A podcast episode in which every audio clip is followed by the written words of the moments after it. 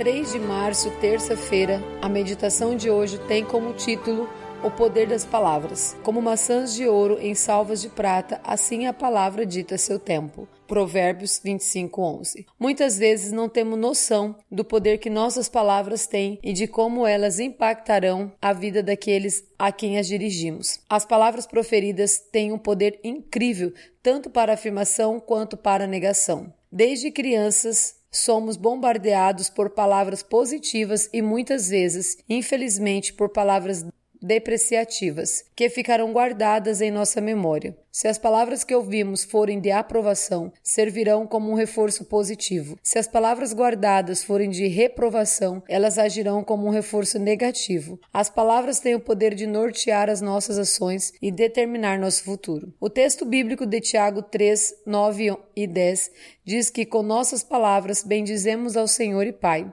Também com elas amaldiçoamos os homens, feitos à imagem e semelhança de Deus. Da mesma boca procedem bênçãos e maldição. Meus irmãos, não pode ser assim. Trabalho com criança na educação infantil e muitas vezes recebi alunos fragilizados e emocionalmente por consequência das palavras proferidas por seus pais ou por pessoas próximas a ela. Essas crianças tinham baixa autoestima e se achavam inferiores às outras, sentindo-se em muitos casos incapazes de realizar certas tarefas. A postura que elas assumem diante disso afeta diretamente o processo de aprendizagem de forma negativa. Por outro lado, crianças que ouvem palavras de incentivo e de encorajamento têm um rendimento escolar muito mais produtivo. Até nas situações mais simples, precisamos ser cuidadosas com as palavras que proferimos às pessoas que estão ao nosso redor. Que antes de falar, nossa decisão seja a de abençoar em vez de amaldiçoar. O efeito positivo será sentido não apenas na vida dos outros, mas também em nossas vidas.